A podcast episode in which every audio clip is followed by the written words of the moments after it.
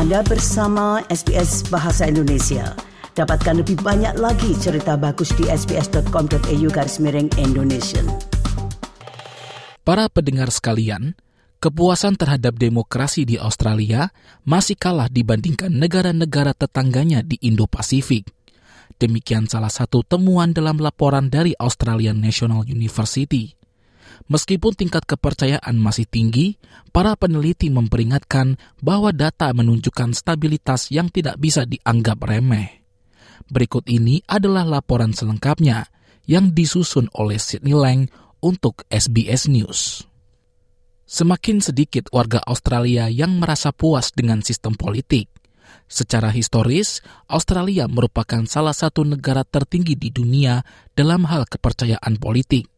15 tahun yang lalu, hampir seperempat warga Australia mengatakan mereka sangat puas dengan sistem ini. Namun para peneliti dari Australia National University atau ANU mengatakan angka tersebut sekarang berada di bawah 15 persen. Salah satu penulis studi tersebut, Profesor Nicholas Biddle, mengatakan pendidikan dan pendapatan berkorelasi dengan tingkat kepercayaan terhadap demokrasi. Where there are really large differences, uh, those with uh, relatively low levels of education are far less satisfied with democracy. Uh, those with relatively low levels of income. We did look at the perceptions of Australia's income distribution uh, and how that relates to uh, kind of democratic attitudes. And here we have far more people think that the income distribution is unfair compared to who think it is fair, and a slight increase in perceptions of unfairness over the last couple of years, and also those perceptions are very closely related to kind of views on. Laporan tersebut menemukan bahwa masyarakat yang belum menyelesaikan tahun ke-12 sekolah mereka menunjukkan tingkat kepercayaan paling rendah terhadap proses demokrasi dengan hanya 67,5 persen yang mengatakan mereka cukup atau sangat puas. Sedangkan empat dari lima warga Australia yang memiliki gelar sarjana melaporkan bahwa mereka puas. Namun rasa percaya diri tersebut sedikit menurun lagi di antara mereka yang memiliki gelar pasca sarjana. Tahun ini saja kepercayaan terhadap pemerintah turun dari sekitar 51 persen menjadi 48 persen antara bulan Januari dan April dan kembali turun menjadi hanya di bawah 44 persen pada bulan Agustus. Pada bulan September, Sekretaris Jenderal PBB Antonio Guterres mengatakan kepada wartawan bahwa negara demokrasi harus mengatasi tantangan terhadap kepercayaan masyarakat terhadap negara tersebut. Even in democratic countries, uh, because of uh, misinformation, hate speech, polarization, and uh, many other aspects, we are seeing how democracy can be undermined from inside. And so these are two main concerns that we have, and I believe it's extremely important to fight those that are abusing their authority to limit democracy, but also to address the root causes of the loss of trust.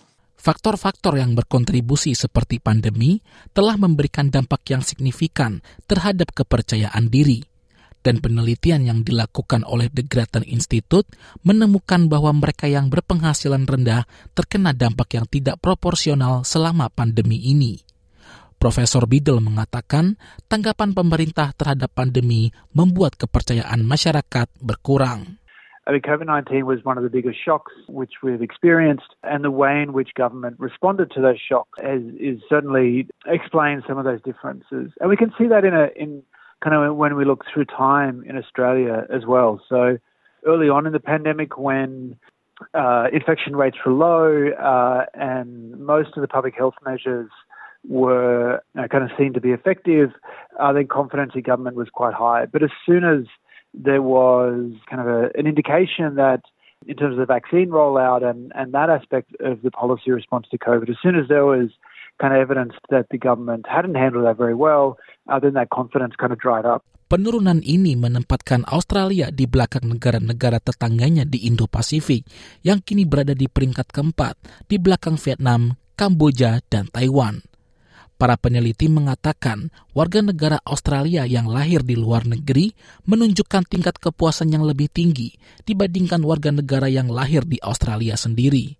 Meskipun Profesor Biddle mengatakan bahwa data ini memperingatkan bahwa negara tersebut harus menghindari sikap berpuas diri, ia juga mengatakan bahwa tingkat kepuasan masih cukup stabil dan dukungan terhadap sistem yang tidak demokratis juga semakin menurun. The extent to which people held what you might call anti-democratic views There, there's much more positive news. So, relative to the region, uh, Australians are far less likely to think we should get rid of parliament, that we should only have one political party, that the army or the military should govern, and we should get rid of elections. Uh, and also, through time, Australians appear less likely to kind of support kind of anti-democratic attitudes. Um, so that's kind of a positive story. Temuan penelitian ini bersumber dari ANU Australian National Study Asian Barometer Survey, dan ANU Poll, serangkaian tiga jejak pendapat yang dilakukan ANU setiap tahunnya. Demikianlah laporan yang disusun oleh Sydney Lang untuk SBS News dan dibawakan oleh Dilail Abimanyu untuk SBS Bahasa Indonesia. Sukai, berbagi, komentar. Ikuti SBS program Bahasa Indonesia di Facebook.